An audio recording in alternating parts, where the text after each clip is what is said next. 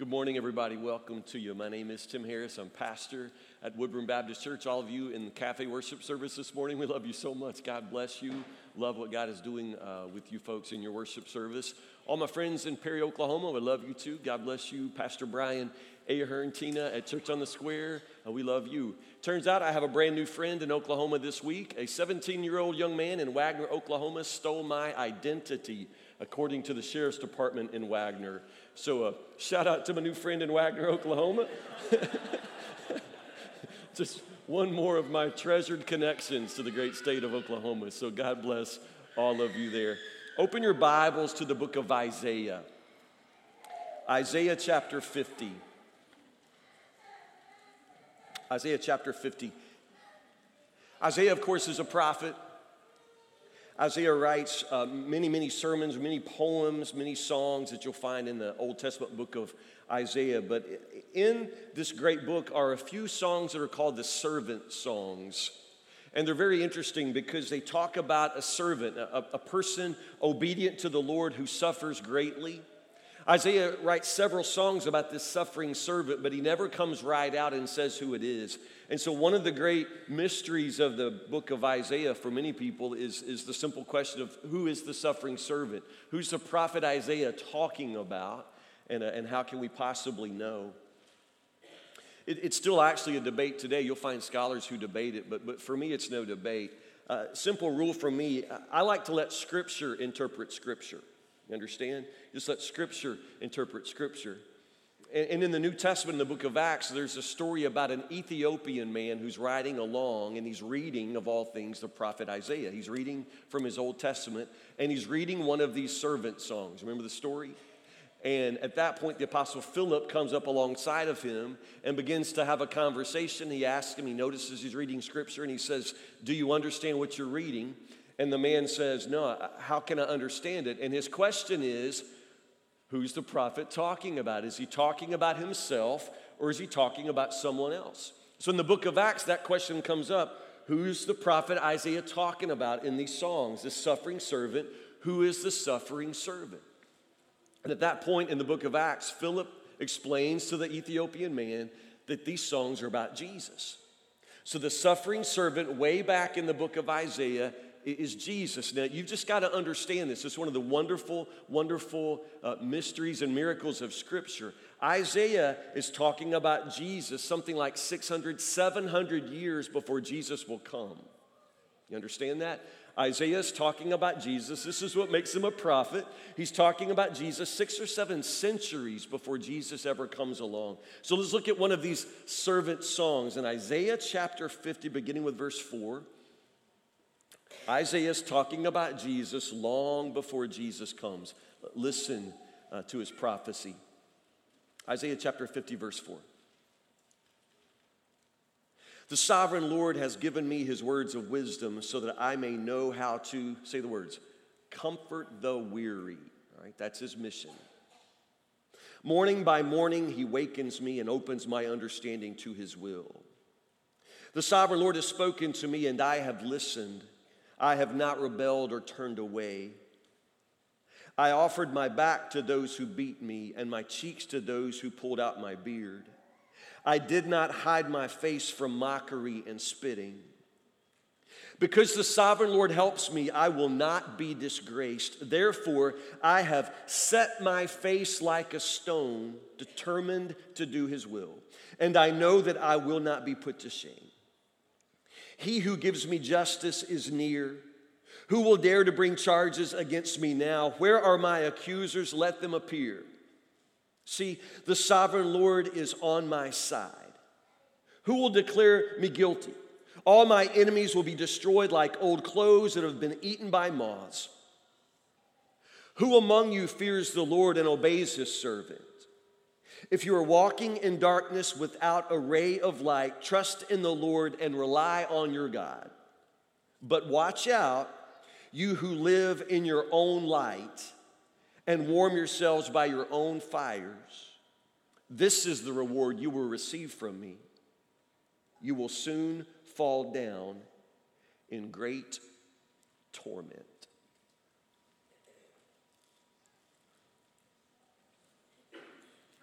Some years ago, there was a plastic surgeon named Maxwell Maltz. Dr. Maxwell Maltz really was one of the great pioneers of modern plastic surgery. He, he really was a, a great doctor.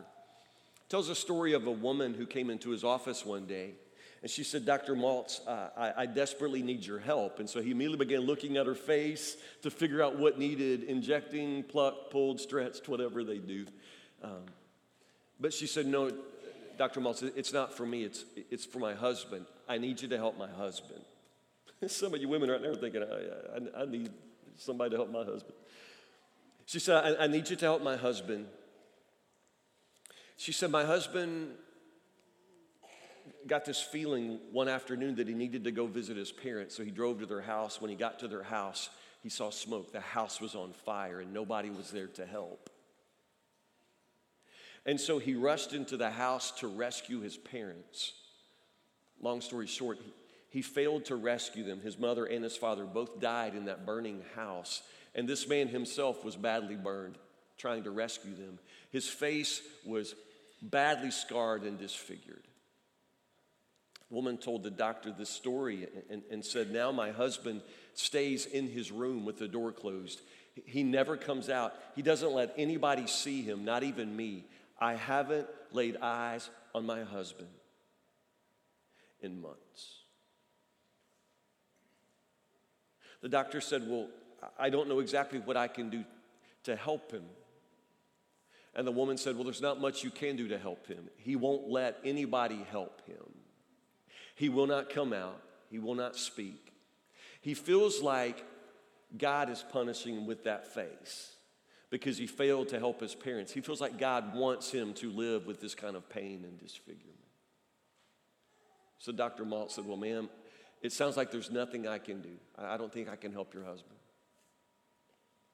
And then the woman said this She said, Dr. Maltz, I know that there's nothing you can do for my husband but I want you to operate on me.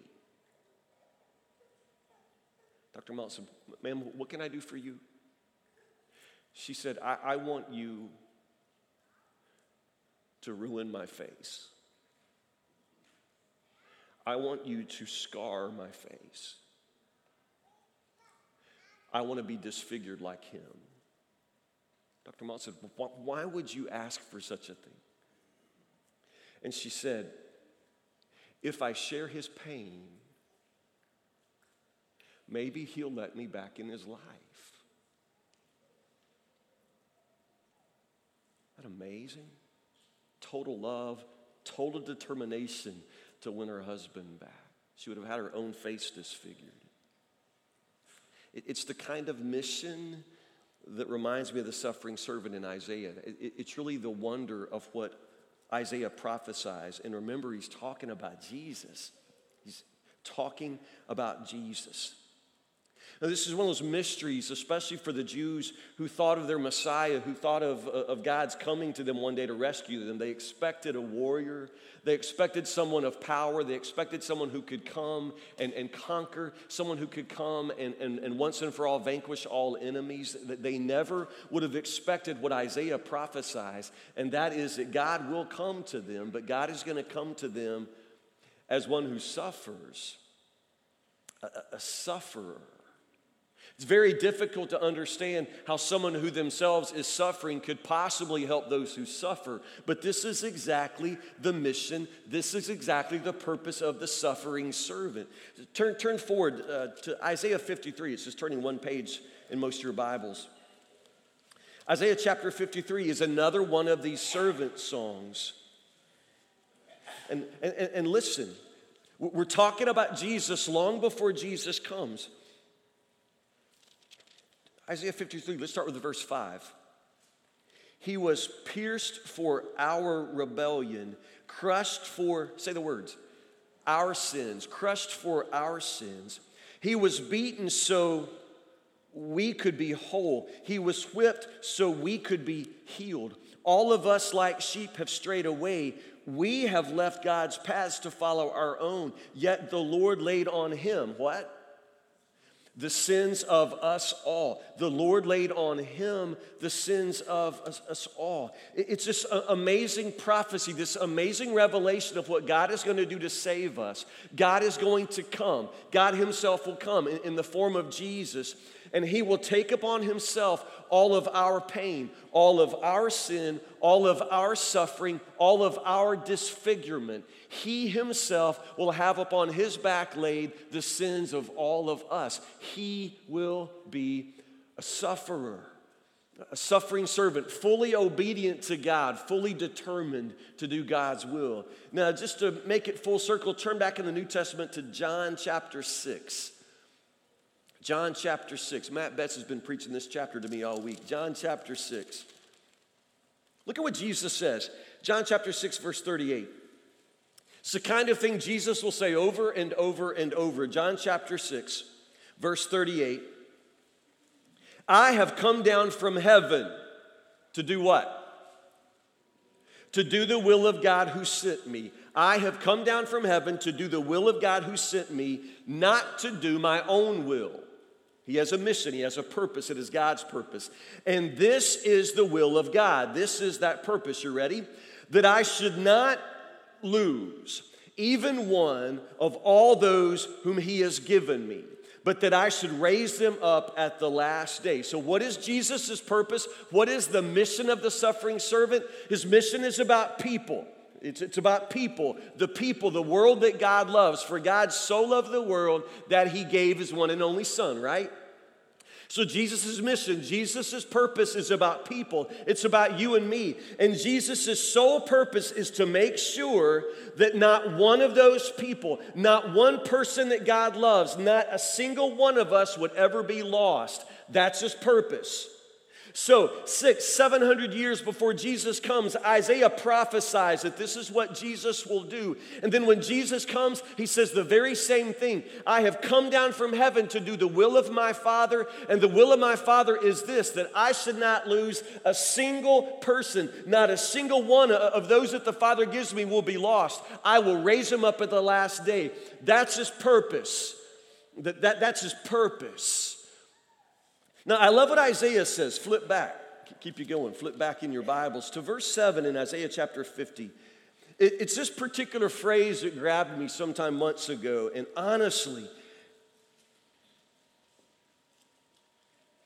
I don't know exactly why it seems so important, so serious to me. But verse 7 because the sovereign Lord helps me, I will not be disgraced. Therefore, I have set my face like stone.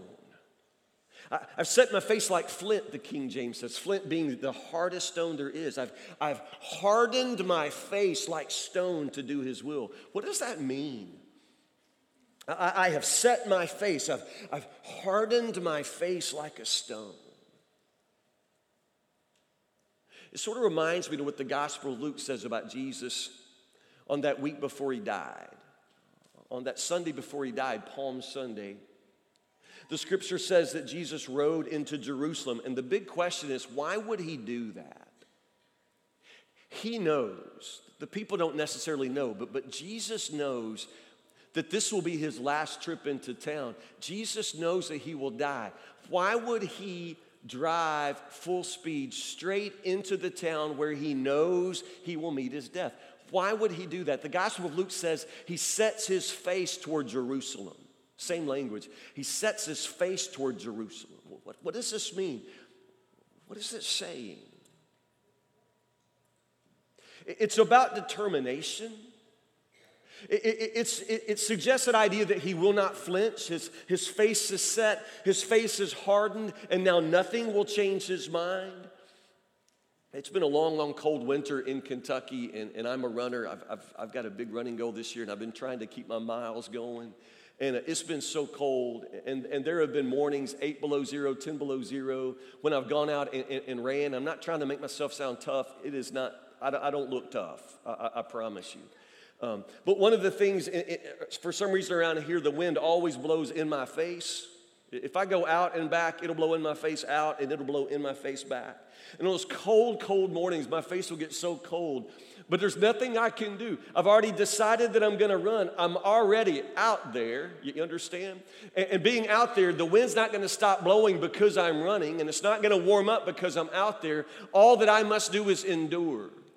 And so th- there is this moment, this way that I simply have to just stare into it. I just have to run. I have to put my face into the wind and just let the wind blow. You understand? I have to just put my face in that direction, knowing that it's going to be cold, knowing that it's going to get wet, knowing that I'm going to freeze, but knowing that if I'm going to do this, that this is part of it. I just have to set my face in the direction I'm going, and I just have to run.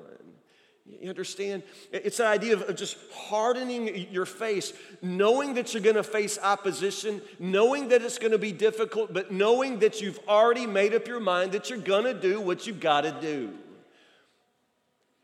So the scripture says the suffering servant, he's going to be like this. He's going to set his face like stone, determined to do God's will. And this is what Jesus did for you. He set his face like stone. He rides into Jerusalem knowing that he will die, but knowing that if that's what it takes, that's what he will do. And he's doing that for you. Uh, of all things, what we're saying, this story that we're telling about Jesus has everything to do with you. It's, it's about you. He knew you, he could see you. You were a part of this. You were his purpose.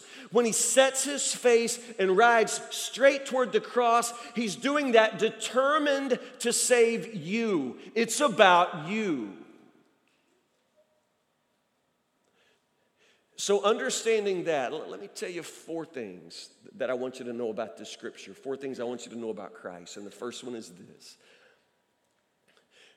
Christ will give you freedom to refuse him. Christ will give you freedom to refuse him. Don't. Don't. Look at Isaiah chapter 50. It's actually rather amazing scripture. Look at verse 6. I offered my back to those who beat me. I offered my cheeks to those who pulled out my beard. I did not hide my face from mockery and spitting. Now, now, who's mocking him? Who's spitting on him? Who would pull out his beard? Who would beat him? Who would rebel and turn away from him? Well, this is the tragedy of the story. The very people he came to save, the very ones that he has come determined to rescue. These are the ones that rebel and turn away and beat him and mock him and spit in his face. I mean, read the story. You're living the story. Those very people that Jesus loves so much to come and die for, these are the ones who refuse him. And the amazing thing is that God, in all of his power, Jesus, in all of his glory, he surrenders to that, he submits to that. He shouldn't have to do that, but this is what it takes to save you. He has to give you the choice. He cannot do for you what you will not allow him to do for you, and therefore all he can do is come to you and make the offer. And why in the world some people would refuse him is beyond me. I don't understand this. I don't understand why some people would refuse him with violence, but it's what the prophet prophesies, and it's exactly what happened. You know the story of the crucifixion. They mock him, they beat him, they pull out his beard, and he offers his back, he offers his cheeks, he offers his face because he is already determined to offer his life. Do you understand? And he gives people, he gives people the power to refuse him, and some refuse him violently. Now, I know those of you in the sound of my voice, you're not refusing him violently, you refuse him politely. Or, or, or you refuse him just more in, in a sense of you just don't think about it. You, you hear the preaching, you, you hear the message of Christ, you, you listen to the message of Easter, even. You know Christians in your life, your grandma was a Christian, and you, you sort of heard that all of your life. And it's not that you're ugly about it, you're actually very, very kind and polite and patient with the Jesus people. But honestly, just the same, you're refusing Him. You're refusing him. And what the scripture shows is that Jesus is perfectly willing to live with the consequences of your refusal. He'll offer his back, he'll offer his cheeks, he'll offer his face, he'll offer his life. And if you refuse him, you refuse him, and he will live with those consequences, but so will you. You understand? So will you. Notice at the beginning of this song, the scripture says, The sovereign Lord has given me his words of wisdom so that I may know how to what? Comfort the weary. He comes to bring comfort. He comes to bring salvation. He comes to show you his love. But notice at the end of the song, Watch out, you who live in your own light. Watch out, those who warm yourselves by your own fires. This is the reward you will see from me. And is it comfort? No. If you refuse him, you cannot receive his comfort. If you refuse him, you cannot receive his salvation. That's your choice. He gives you that freedom to refuse, but understand, he can live with those consequences, and so will you. And the option is sort of comfort and salvation or judgment, torment. Do you understand? And you make that choice. It'll never be that God sends somebody to hell. It'll never be that Jesus decides who gets tormented. Do you understand that? That is the choice that Jesus gives you. You have the power to refuse Him, and you will live with the consequences. So don't refuse Him. Don't refuse Him. If you choose to follow him, you will share his victory. It's amazing that Isaiah, even all of these years ahead of Jesus, can prophesy not just that he will suffer, not just that he'll have enemies that will come against him, but he will have victory. And when you follow this Jesus, when you accept his offer of life and comfort and salvation, you will share his victory. But, but, but make no mistake, you will also share his suffering. Jesus says, if anybody wants to be my disciple, they must take up their cross and, and, and, follow me. It, it is a way of suffering for you as well. You will not get off any easier than he has. Suffering is a part of it for all of us who call ourselves followers of Jesus. It, it just is. So, learn a lesson from the suffering servant, learn a lesson from Christ. and, and, and let me say this to you. In following Christ, you will often be tempted to harden your heart against people. Don't. Don't harden your heart towards people. Notice that the servant has a hard face. That sounds strange, but he hardens his face. I set my face like stone, he says, determined to do God's will. And God's will is to rescue people. God's will for him is to show comfort to people. God's will for him is to make sure that not a single one is lost who wants to be found. You understand that? God's will for him is all about people. And when you begin to follow Christ, when you begin to live for Him, your life will be lived for others as well. Jesus first, but then your life is going to be lived for others. So that is exactly why your Christian life is sort of cut off at the nerve, at the very place where you begin to have a hard heart toward people. You can't do that. You can't allow yourself to begin to, to become hard, to begin to, to, to refuse or ignore or, or close your heart to the feelings of those around you. You cannot let that happen. Now, it's difficult because people are difficult. If you don't believe me, just look down your row. People are, are difficult. People are ungrateful. People are moody. People are greedy. People are, are selfish. People will take everything that you'll give them and then offer you nothing in return, not even a thank you. That's just how people are, and that's how people were toward Jesus. They mocked him, they, they, they spit uh, upon him, they pulled out his beard, the scripture says, and yet he did not harden his heart toward them. He continued to love them, he was determined to love them. He had set his face already in the direction of love and mercy, and nothing would turn him away from that. As God's people, as Christ followers, we have to recognize the way that it's not so much our face that we harden, it's our heart that we harden. We simply lost that ability to care about people. We've lost that ability to, to want to step down into their brokenness the way Jesus does, to step down into their sin the way Jesus does for the purpose of rescuing. You're often going to be tempted to harden your heart toward people. Don't. Don't. And you will have many opportunities to turn away. Don't. Don't. It comes back to what it says about the servant who, who has set his face like stone. It, it's this kind of determination that, that honestly many of us lack. When it comes to serving Christ, when it comes to following Christ, many of us are, are, are very, very, very weak in our commitment. It doesn't take very much to discourage us. Rain on Sunday will just about kill it. You understand? Because the level of our commitment doesn't go much further than simply attending church.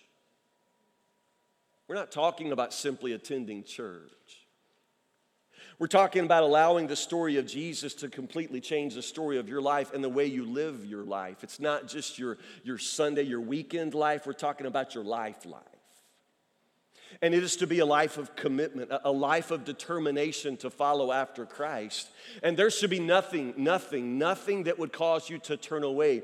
The suffering servant offers his back and his cheeks and his face for mockery and spitting and beating because he's already determined to give up his life. And the same should be true of you. Already you should have determined that you will give your life for Christ. So, therefore, having determined that, there should be nothing that would cause you to turn back on your commitment. And yet, so many of us have turned back on our commitment. Last Sunday night, we were reading together the, story of the raising of Lazarus. And at the beginning of that story, Jesus is with his disciples. And they are some distance from the town of Bethany where Lazarus is sick and, where Lazarus is, is dying and, where the sisters have asked Jesus to come and help their brother. But Jesus doesn't go at first. If you know the story, it's amazing. Jesus is talking with the disciples about the fact that, that, that, that Lazarus is sick and, and in Bethany and, and that they should perhaps go to him. And you'll notice all the disciples say, Listen, Jesus, they're going to kill you there. You can't possibly want to go back in that direction. People want to kill you there. Understand? But notice, of all the disciples, it's Thomas. Thomas, who's sometimes called what? The doubting. Yeah, doubting Thomas. It's doubting Thomas. And honestly, he is not a positive dude. He, he's still kind of doubtful. He really, he's a guy that it's not just that the glass is half empty, the glass is, is half empty and spilled and turned over and crashed. I mean, it's, it's all bad. Thomas sees it bad, and he sees this bad. When Jesus is talking about going back and, and facing the people who would kill him, what does Thomas say? Well, let's go with them. If Jesus is going to go, let's just go with him and do what? Let's just go die with him. I kind of like Thomas. Just go die with him. In other words, if I live or die, I'm going to be with Jesus. Live or die, I'm going to be with Jesus. And call him doubtful if you want. That's the kind of commitment that you need. Live or die, I'm going to be with Jesus. I've set my face toward Jesus. I, I will not turn back. You will have many opportunities to turn back, to turn away. Don't. Don't.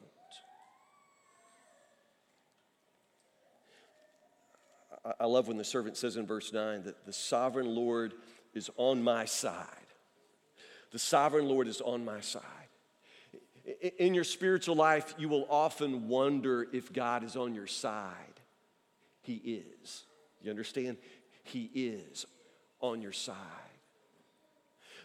But let's talk about that. But before you become somehow comforted in a false way with, with that assurance, let me make something clear to you. When the servant says, The Lord is on my side, you have to read that entire song there. Read everything that the servant says. And you'll notice that the servant lives this, this life of intimacy with the Father. The sovereign Lord gives me his words. Morning by morning, he wakens me and opens my understanding to do his will. The sovereign Lord has spoken to me, and I have listened. I have not rebelled or turned away. Do you understand? Before he can say that the sovereign Lord is on my side, he says over and over, he, he, he speaks to me morning by morning. He wakes me up. He opens my understanding so that I can do his will. And I, I never rebel, I, I never turn away. So let's get some things straight before he can have that confidence that God is fighting for him, before he has that confidence that God is on his side, it's very, very clear that the servant has put himself on God's side. It's not so much a question is God going to be on, on your side? The question is, are you going to be on God's side? He will fight for you, but you must make sure that in your life you're not fighting against Him. Because if you're fighting against him, then understand he can't fight for you. He cannot be on your side if you set yourself up as his enemy, if you will not listen, if you will not allow him to open your understanding to do his will. If you have no interest in doing his will, then God cannot be on your side. Sovereign Lord is on my side, the servant says, because he is the Lord's servant. Serve Him. And you will find that God is always there fighting for you. Don't fight against Him, don't refuse Him.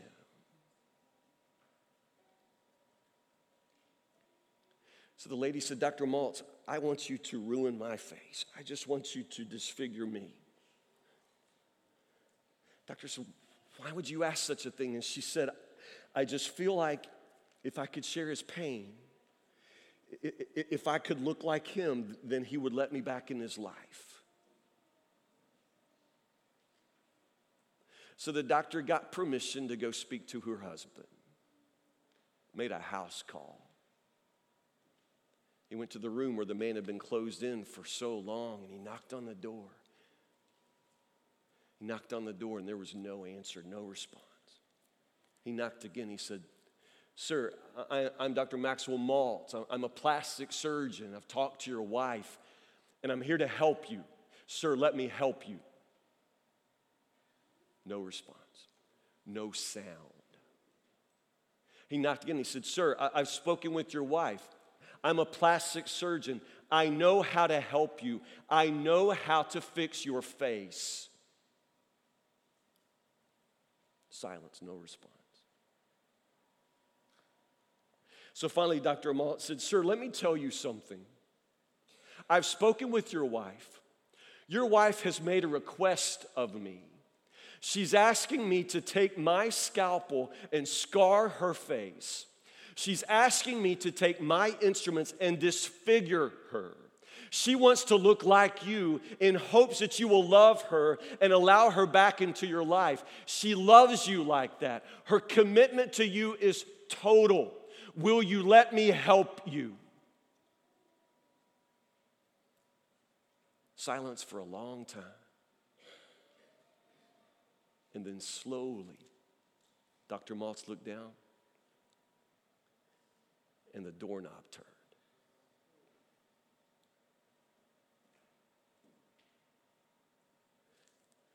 What I'm telling you is that Jesus came down from heaven and he took your ugliness, your sin on himself, your pain, your guilt, your mistakes, your shame. He had none of this of his own. In glory, in heaven, in all eternity, he's perfect, he's beautiful, he's holy. He came down for you. He did this for you. He set his face toward the cross. because that's what it would take to save you. He gives you the power, however, to refuse Him. Don't. Don't. Pray with me.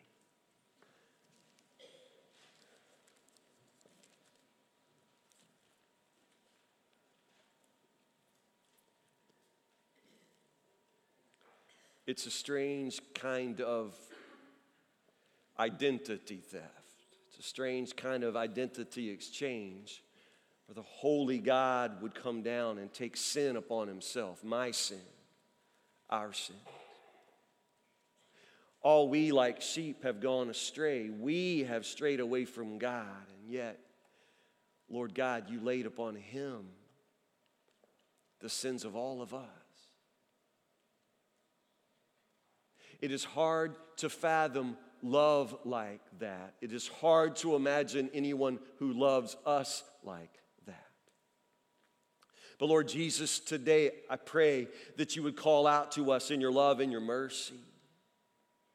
Lord, there are those in the sound of my voice who continue to refuse you who will not accept your offer of forgiveness, who will not accept this exchange of sin for righteousness, who will simply not allow you, Lord God, to come and share their lives.